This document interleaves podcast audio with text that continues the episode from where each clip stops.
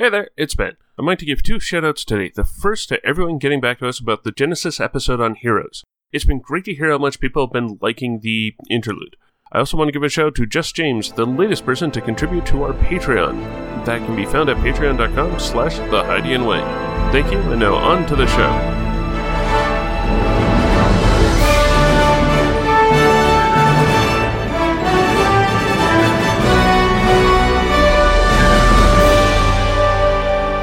The engine room fills with smoke as another laser cannon shot rocks the ship. I brace myself against the bulkhead as Ben puts the ship into another dive, sending my tools flying across the room. Bolting an emergency repair patch over the fresh damage. Ben, it's not easy to patch the hole with these evasive maneuvers of yours. Looping around the spine of Portuga, I hear the ship moan in protest, and then a sputter as an electrical harness comes loose. With them chasing us, I can't get clear to go to hyperspace. This tub we found is mass locked to the station. Maybe if you're able to remove that, we could get away from here. Join us in this high flying tale from the Hydian Way. We're your hosts, Ben Yendel. And Christine Chester. Since I've been talking over The Last Jedi with a lot of people, space combat has come up a fair amount in that. On account of some of them are talking about Holdo's thing and why you don't want to be driving ginormous pieces of metal at hyperspace speeds.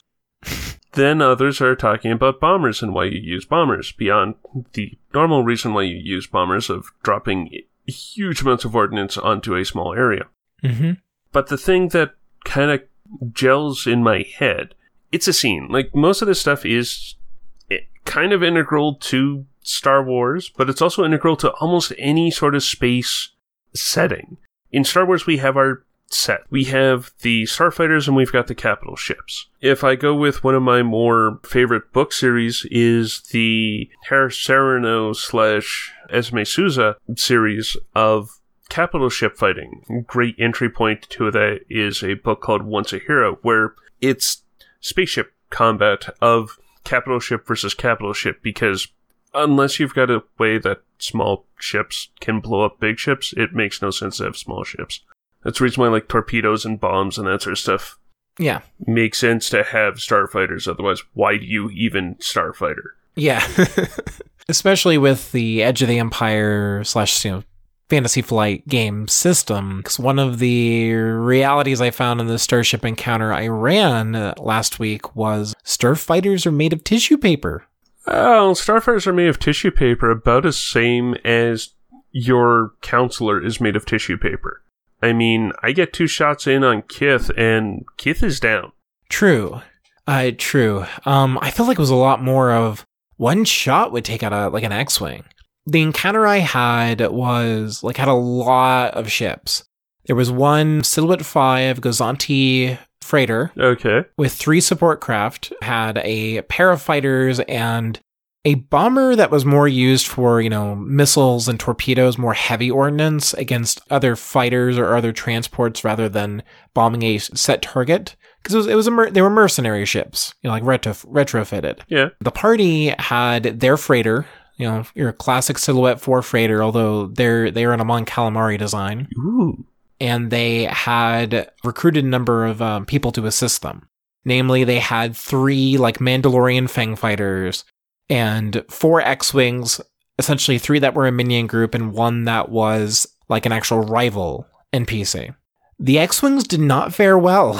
three of them are are gone, and the sh- and the party's ship got just torn up. Where it didn't take many shots. Like the the Gozanti is what took out three of the X-wings. Just a heavy laser cannon with a halfway decent hit, and an X-wing was gone. So they are very fragile. And that sort of scaling difference really does make them fragile. Like any any larger ship is going to sort of evaporate a small snub fighter. I kind of go back to even though I've never played it, I've watched a lot of the trailers.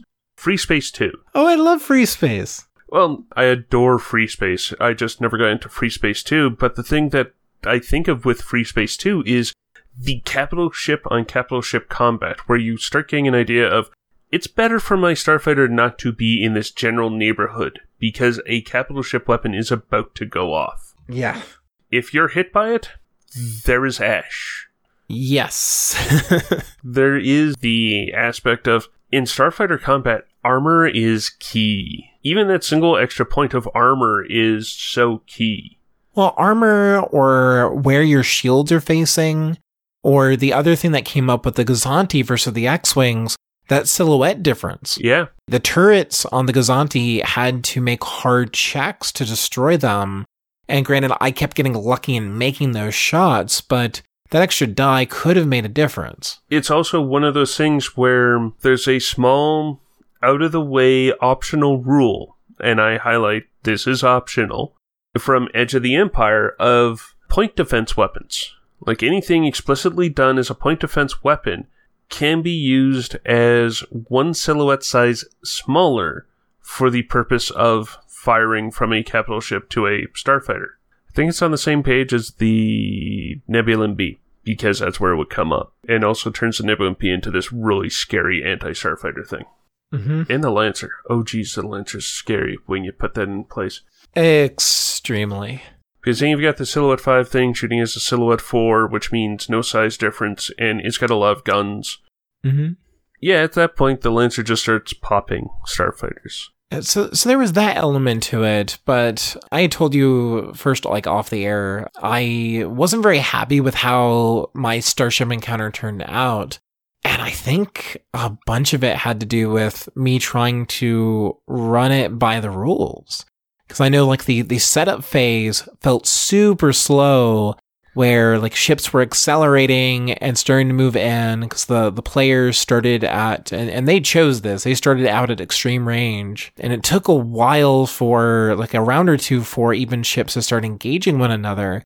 And it had this very like even though we had this asteroid belt and we had all these ships and things going on it felt almost like we were playing a tactical game instead of an rpg I had this interesting contrast because I was cutting back and forth between the starship encounter and the members of the party that were aboard the Gozanti that had, as part of their ruse, had been pulled aboard and were trying to fight their way onto it. And that, in comparison, felt very action packed and lively, and all this stuff was going on. But I don't know if it's a perception of the rules or just like my own, or I got too bogged down with all the different ships and what they could do, and I just don't know that as well. Or on the player side of just, okay, I'm to gun turret on our freighter. All right, I'm just, I'm to shoot. That's what I, that's what I feel like I can do. There's that, and then also, honestly, there's one thing that you mentioned that is most likely a very contributing factor. The starting at extreme range really hurts it because you've got weapons that are at close or short range, usually at most.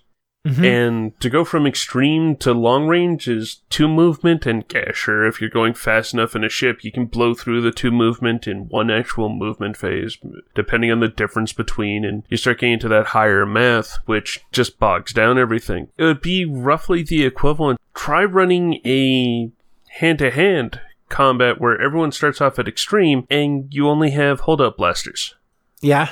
That is a good comparison. It might even be some of where my players didn't realize because they're used to having at least a long range weapon in the party. Then I think he actually has sniper shots, so they could shoot at extreme range. And with their starship, the best they have is one short range weapon. Everything else is close. I will lay bets. Most of the ships that I'm coming up with stats off the top of my head, they have sensors to medium range. yes. Most of them generally don't have sensors to long. Mm-hmm. Now that you've mentioned this, I would be very tempted to start them at medium range Mm-hmm. so that there's a quicker way for them to get into actual range and do things. Yes. So that there's easier chance for everyone to do something. And that's something I should have, had I even realized it, I should have recommended that at the start, but I wasn't even thinking about it. I missed that too. Or the other thing, now this would require more home brewing, but if I wanted it to feel, you know, more analogous to the personal scale combat, are changing how those range bands kind of function for starships. Yeah. because there are a lot of weapons that are just close only and there's no reason you couldn't extrapolate and extend those out a little bit. That way okay you know what? We can shoot at medium range. Now us starting at extreme. Isn't you know like buys us a little bit of time but we're not sitting on our hands for two three rounds or allowing them to use some of their blaster based specialities on the ship weapons, like sniper shot. Um, can't you actually do that? Rules is written because I I think Probably, I was pitching my bets. I, I definitely know True Aim works with it because um the advanced targeting array gives you True Aim, and that was highly effective. Because my party has very little skill in gunnery, but their their mercenary soldier with four agility and one gunnery and two ranks of True Aim more than made up for it. oh yeah, there's the gunnery computer. The gunnery computer is amazing. It is. On account of, for those of you who don't know, it is a droid brain that turns your player combat check into an, a skilled assistance check, where all it has is two ranks of gunnery. It has zero agility, but two ranks of gunnery. So you smash those two together, so whatever your agility is plus two ranks, you now have the ability to shoot things. Yeah. And get triumphs and all the other fun stuff of yellow dice. Yep. Plus, you're using your force point, and it turns into, hey, look, I can actually hit things. So that part is helpful. I know one thing that I did think worked well for, for our purposes. So I, I did give the the X wings and a lot of the ships fun missiles and torpedoes to play with. Okay. And the my my players who were controlling the X wings had a lot of fun with proton torpedoes. because they can do a number on even a ship like the Gozanti very easily. Mm-hmm. And the other thing was, since they were trying to board this ship, they emphasized taking out its weapons, of trying to disable its turrets, or once their freighter got in close enough, using their ion cannons to disable the engines.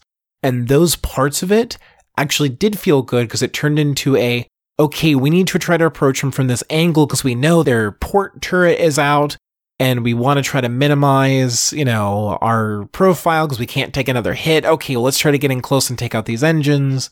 And those parts of it did did well. It was more the actual dog fighting that was just boring. a lot of that kind of comes back to how much of a dogfighter do you try and engage into it. I'm making this piloting check, I'm making this gunnery check, or is this, I'm trying to track my turret ahead of this TIE fighter that's swooping in ahead of me, and I'm finally able to get it ahead as my quad laser cannons pass through the solar panels and then hit the cockpit, causing it to explode, and the two panels go spiraling off into the vacuum of space a good description can work wonders. you get into the structured time fatigue. Like this is something that I've seen brought up online. I've seen anywhere, and I've seen it in almost any game. The first round of combat, you get what I just did. Mm-hmm.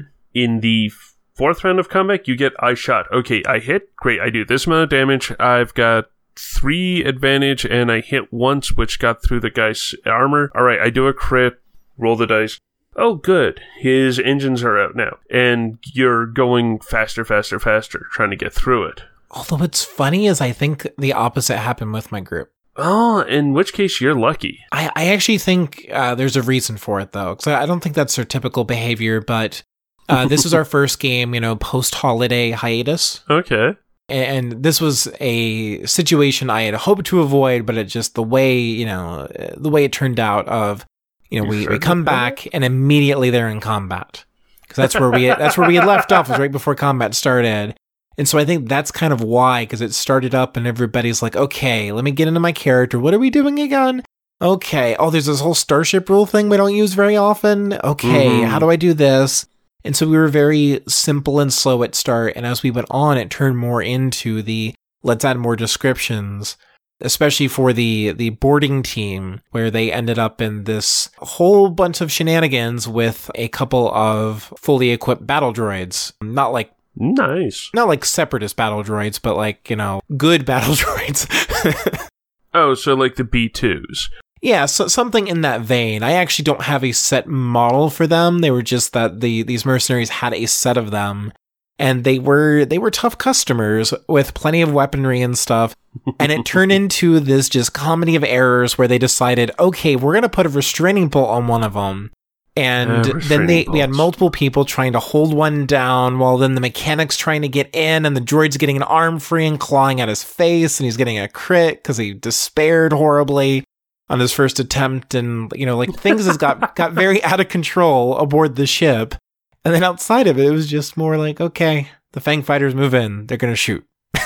I could sort of see how the people on the outside, when the inside can do stuff really immediately, and they're having to prepare and get into range, it feeling like a weird style of the whole thing. well here's the funny thing. They had so many allied npcs the way i had it set up is everybody had if their pc wasn't aboard the ship they were controlling an npc aboard that ship if they were if their pc was aboard the ship then they would control an npc in the space fight so every player participated in both halves Okay, that's good. That's actually really good advice. it just wasn't their their characters uh, in both situations Mm.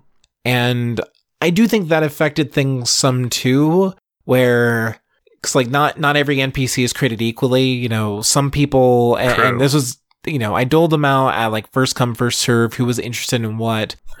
Uh, some people had like you know the cool alliance sergeant with the quad laser that takes two rounds to prepare, but when it's up and running, she got to blow away a droid in one turn.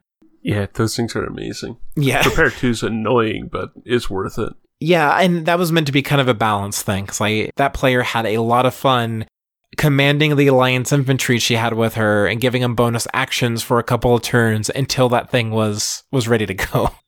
Or like uh, another player was playing, as I call them, Team Dumb Muscle. These two mooks they had hired, and they were the ones trying to hold down the droid and stuff. And so players still got to control, you know, these different different characters. But then some people were playing like, okay, you're the X-wing minions. Okay, well, you know, they, you got some some toys there, but it's not not on the same level. Yeah, I can totally feel that too. yeah. Yeah, Starfighter combat is brutal in this. I've got no other way of putting it. The only thing that I've got is if you're really worried about ships getting shot up and then destroyed, you can kind of go with the same mentality as normal squad based personal scale weaponry. If someone gets shot, yeah, sure, they take the critical. The really nice part about most Starfighter combat is that, okay, we just went minus five on my hit threshold. That's one crit. hmm That's not like five or a crit plus five. That's one crit. You're out of the danger zone and you can still survive it, but you're frantically trying to get the ship back working. Or you're kind of like Wedge uh, on the original run on the Death Star, trying to figure out how do I do good back here? Well, you can't, so get out. I think in the future, what I'm likely to do is tweak it as much as possible to make it feel more like personal scale combat. Remove some of the fluff. Like, I'm not sure how I want to treat it yet, but the whole, the way speed and movement works is just a bizarre way to think about it. You know, okay, I'm going to accelerate and then I'm going to move, or I'm just going to accelerate and I don't go anywhere. So I want to tweak that in some way, I think, to make it more intuitive. And I think I want to introduce some other ways for players to repair hull damage quickly in the middle of a fight to keep them going. Because, correct me if I'm wrong, emergency repair patches only work on droids, rules as written, right? Off the top of my head, I honestly can't say. That would be my first. Because I, I want I want like a stim pack for a ship where you still have a limit, but I would love to have that where somebody can spend a maneuver running around in the back and keep them going a little longer. Okay, here's my thing though, is there is a variation on that in the table of alternate actions. And it's the one with athletics. It's the one where you're sh- literally taking a plate and shoving it in a hole that's been opened. Now, can't you only repair hole damage in either that manner or with mechanics once a combat? Eh, sure. Kinda. Mm-hmm. Okay, sure, that's kind of rules as written, but it's also, well, what does a story need? That is a huge part to it. What does a story itself need? Mm-hmm. The way that Starfighter combat seems to be expected is you're not going to be taking too much damage or you're going to be taking extreme amounts of damage, and then you're going to be taking a huge amount of strain. Like Yes. every pilot's supposed to be doing a double maneuver with the ship so that it takes strain every round. Your long suffering mechanic is trying to repair strain as quickly as they can, Mhm. and every now and then you get hit, but it's not a critical. Like it's not a I'm going to hull the ship kind of hit. It's okay, I can start repairing this, and you get some of that back. I'm trying to remember which game it is. Oh, actually, I do remember which game it is. That it is a squad-based combat game. Uh, XCOM 2. Oh, okay. Every soldier in there has a certain amount of health. As you heal them on the battlefield, they can go back up to full health, and you can even have characters like Yo Yo. But at the end of that combat, they have to go into the hospital. They will be out of the rotation for however many days. It could be up to a month, where they still have to actually heal, but for the moment, they're up to fighting standards, Mhm. like stim packs, or the intended way of stim packs. So, one of the things that could be is essentially temporary fixes. And kind of using the athletics based idea of taking plates, taking these emergency healing packs, slamming them on these poles, but the ship itself will come apart. You've used this emergency patch to heal, yeah, sure, three points, I think, but you can only do that five times before you can't do it anymore. Yeah. The whole five times thing balances it out fairly nicely. Th- that was my thinking. Like the descriptive text for a emergency repair patch, I think works still well for a ship, and it kind of fits with what you're talking about of afterwards. Yeah, you slapped this thing on the exploded, you know, wall here, and you kept the vacuum of space out. How, but afterwards, you're gonna want to get that repaired, like actually repaired. And my party hasn't had any trouble with that. Like, I actually like using that as a narrative point of if the ship needs repairs afterwards, what's happened to it, how much does that cost, etc. My whole thing was just in the middle of the combat, like where we ended last time. Their freighter has two hull points and rules is written can't be repaired anymore, and they just docked with this ship and the Empire's on the way. Like if their ship takes a hit, it's it's done for. Yeah, I kind of like the idea of essentially adding those as temporary hit points in this case. yes. As soon as they get back, as soon as they're out of the thick of it, those hit points essentially ebb away. As soon as this scenario's done, they're back to the two hit points. But if they're able to get all the emergency patches in place, they're up to 17. which would allow them to at least survive another engagement. I mean, their max hull on their ship is 22. I mean, 17 out of the 22 is not bad. They're at least flying again. Yes, the ship's going to need some repairs, but like that that's been the bigger issue for them. Like the they've got a couple of crits, but those aren't impeding them in the same way. yeah. So that's something I think I am going to implement just to make that feel better. And likewise, I was thinking like with an X-wing, an astromech can conduct some repairs as things go along, or or things like that to assist it. I like that idea of being able to put sort of temporary fixes in place. So another thing that's bothered me both when I've played as the pilot in a Starship Encounter or when I've GM'd a Starship Encounter are the actual like the actions of the pilot. Hmm. Like maneuvers are hugely important for a pilot, but if you're behind a freighter or a capital ship, you're not using your action to man the guns, then you're just spending maneuvers. I, I actually really hate the way the piloting skill ends up getting used because rules is written, you know, when you have to make a check, it's your speed and your silhouette, and it, it's always a really difficult check unless you're moving very slowly. And even then, you've still got at least a red in there. And otherwise, your piloting skill doesn't come up. There wasn't a single piloting check made by our pilot in that entire encounter. I guess I could have called one of the asteroids when they got close, but I didn't do that because at the time they had two hull points, and I didn't know what to do but they failed. First thing with that, I do want to remind everyone of tables that are in stay on target for different terrains. It was sort of the start of FFG starting to think, hey, yeah, let's toss in tables for what do you do with the advantages? What do you do with the triumphs and the threats and despairs? Like some of it is you get nicked and you take a few extra strain, or the top gun no longer works for this next round. Like when I'm running a Starship Encounter, I try and have those ahead of me just because in the end it feels like it works better uh, because it allows you to add in extra flair. Okay. In doing that, it also allows some of the positive ones where you're using advantage and triumph, you're using the environment against the bad guys. Like the ties that are chasing your freighter. You're now looping around a asteroid and it can't make it because it doesn't expect you to twist this way instead of that. Mhm. And it smashes apart. Their minions, their ties, they're made to explode. they really are. Like you talk about X-wings exploding, ties. You, you look at them funny, they go boom. yeah. That's one of the things. Um, sure, there are situations where having a hotshot is just sort of this godsend for what do you do for a pilot in a combat. Because with that, they can do crazy things like the Koiogran turn, where they immediately stop their forward movement, causing everything to fly by them, hmm thusly getting them out of the really weird uh, gain the advantage loop. hmm I love Showboat, especially with minions around. minions and Showboat is just amazing. hmm Just on account of Showboat.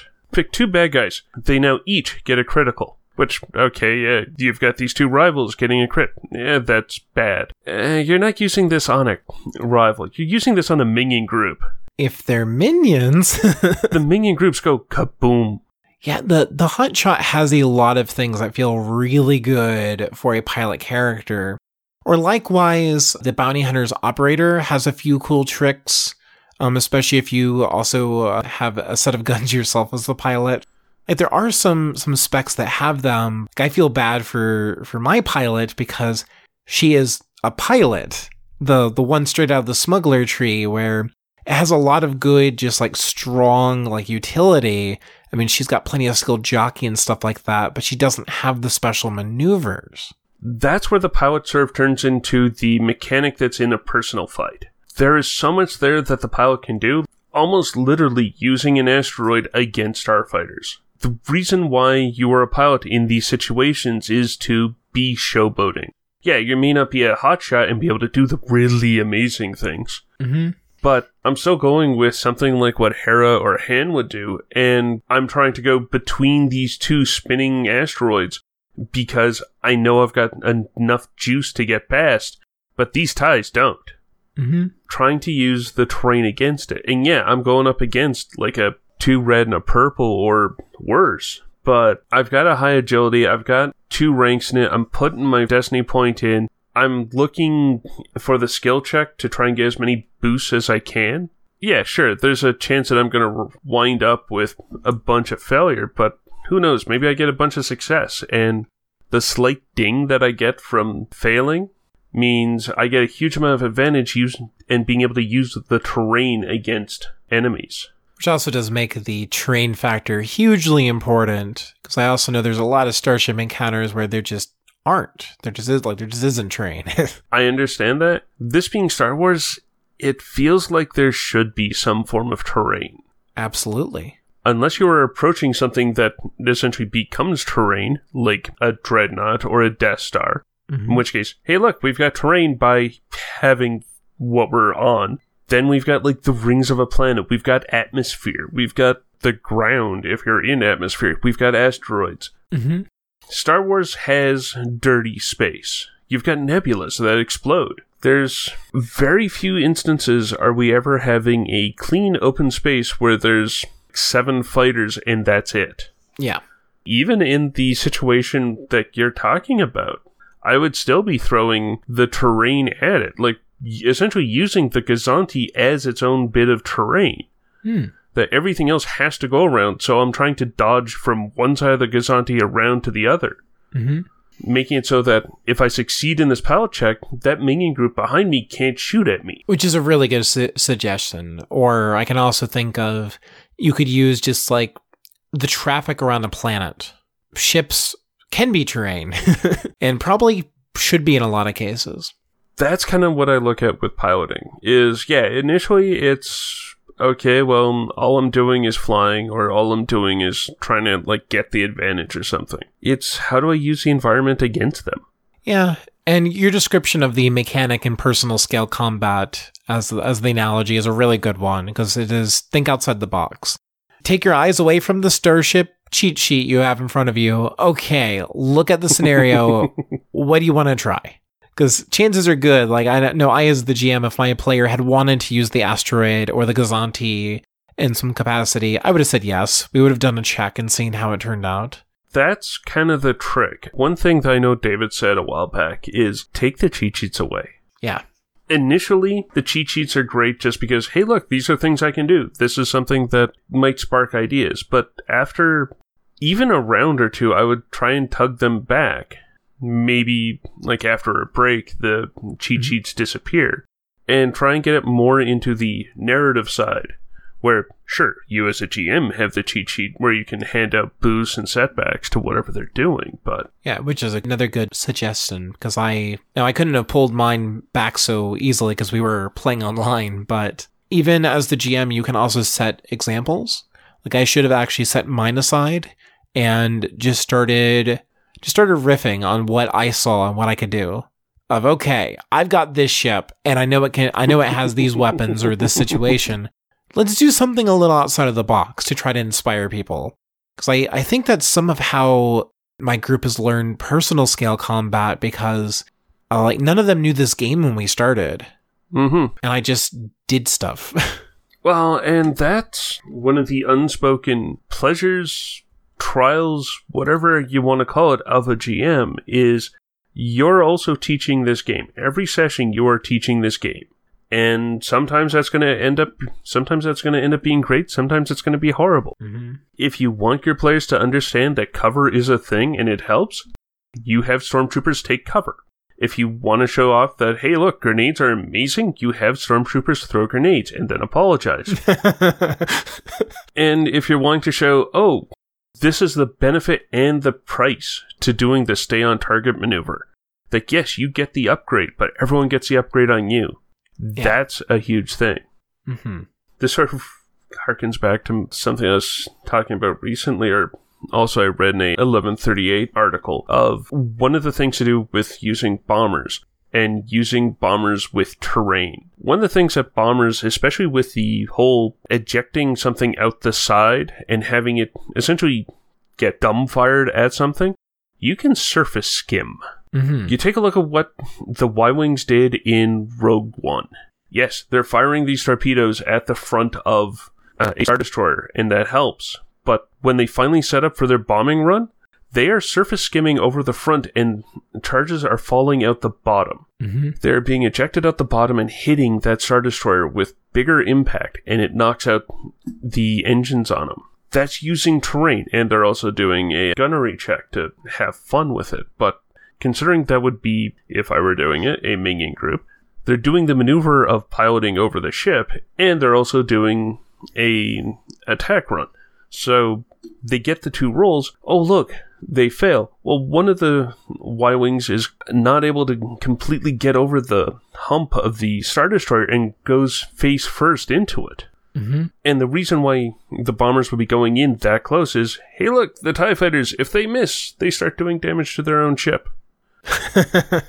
Yes, I think of as a Y Wing pilot. I'm not surprised in the slightest.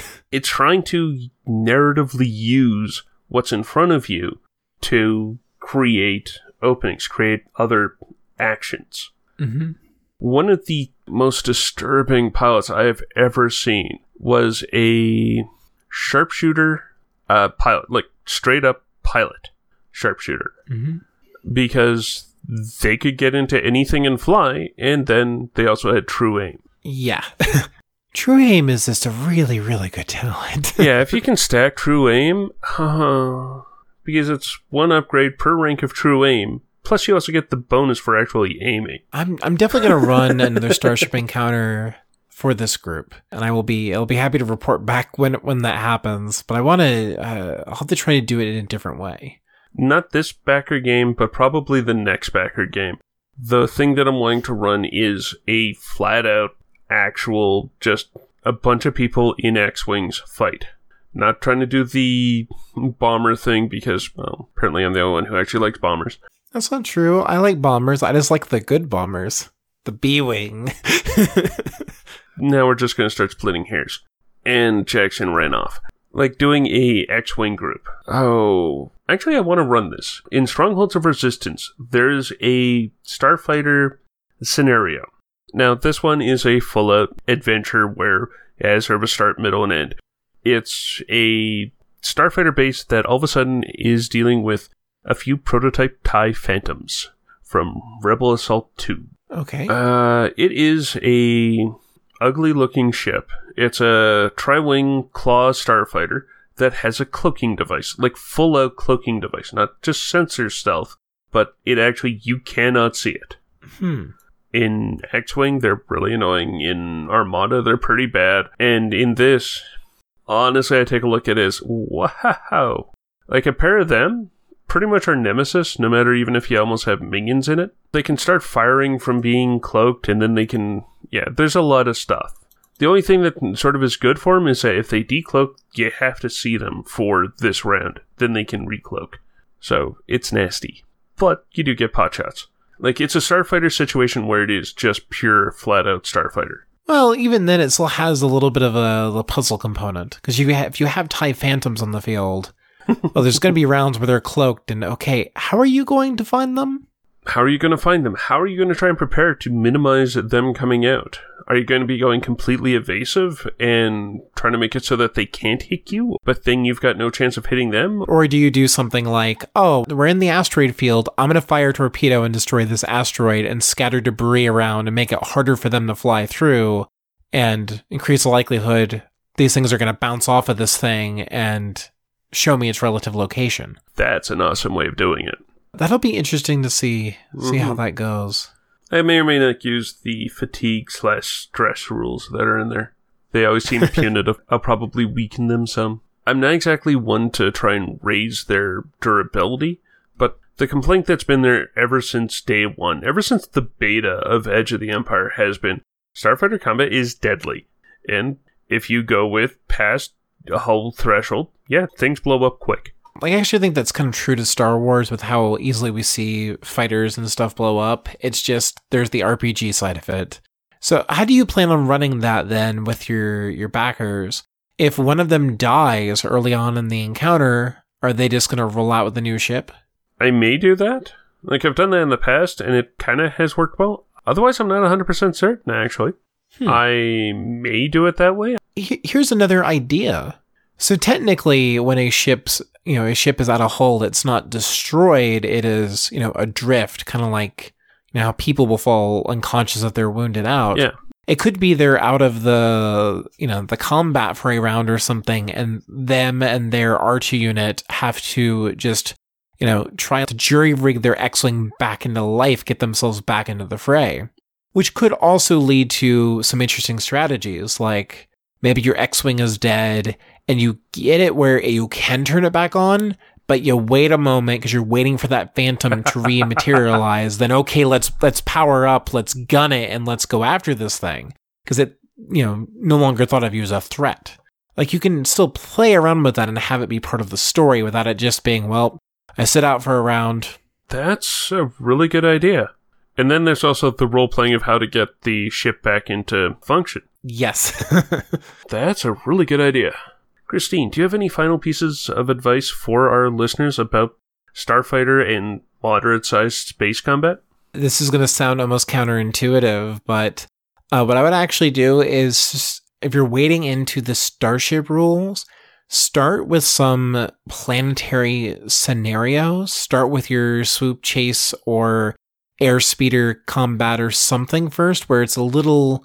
It's a little easier to come up with those terrain ideas. Um, they kind of write themselves more, as well as provides a few more opportunities for the personal scale to enter into those scenarios as kind of the putting your, your toes in the water, trying to warm up to the idea before you move on to space combat. It's kind of the middle point. That's that's kind of where I would start. That raises a really, really good point. Kind of just answered one of your questions from way back, and I kind of want to point this out. So, in a, a freighter space combat, what the pilot is doing isn't combat, they're in a chase. And if you treat it like a chase for how everyone's moving apart and getting closer together, that's when the pilots are going to start thinking of how do I use terrain it also then makes what the pilots can do a lot more useful, at least seemingly. Yes. And if you can get your players to realize this, that's when you can start getting the pilots to feel more than just I roll my gain the advantage. and your advice on doing ground combat, getting a hover car versus hover car kind of combat going, that that starts getting people's toes wet. That's great. My own singular piece of advice is everything's terrain. trying to go through the movies and I'm trying to think of a time when it was in the vacuum of space, pilot versus pilot combat, and I'm just not coming up with one.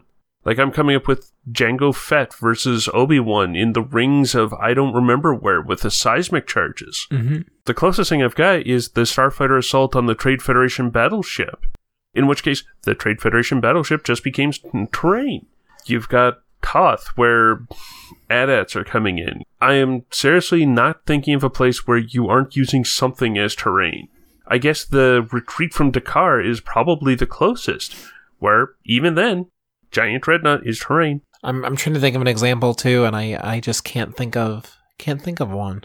Even Boba Fett and Han Solo as Han Solo heads off to Bespin. There's still the terrain of the trash. Yeah. Have terrain. Everything's terrain.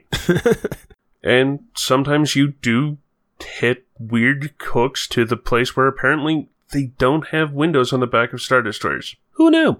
Uh, I guess Yeah. anyone who's actually looked at the back of a Star Destroyer, but that's beside the point. Terrain can also be created. Good point. You, you don't start off with it, but after a little bit of a space combat, you might have some.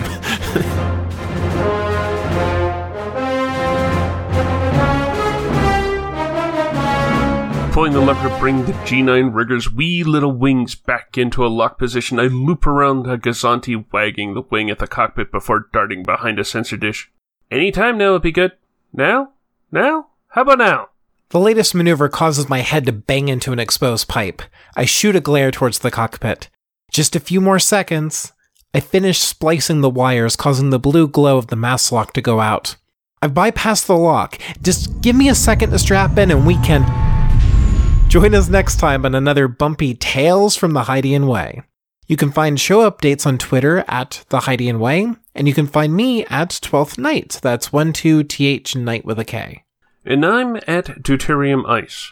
We are all at thehydianway.com, where you can find previous episodes, links to things we talk about on the show, and our live play podcast, Heroes of the Hydian Way.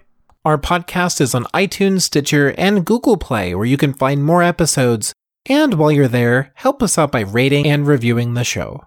Drop us a holocom at tales at thehydianway.com, and we're also on Facebook as Tales from the Hydian Way. If you like what we do and want to support the show, you can find us at patreon.com slash the Hydian Way. Or you can give us a coffee at ko-fi.com slash the Hydian Way.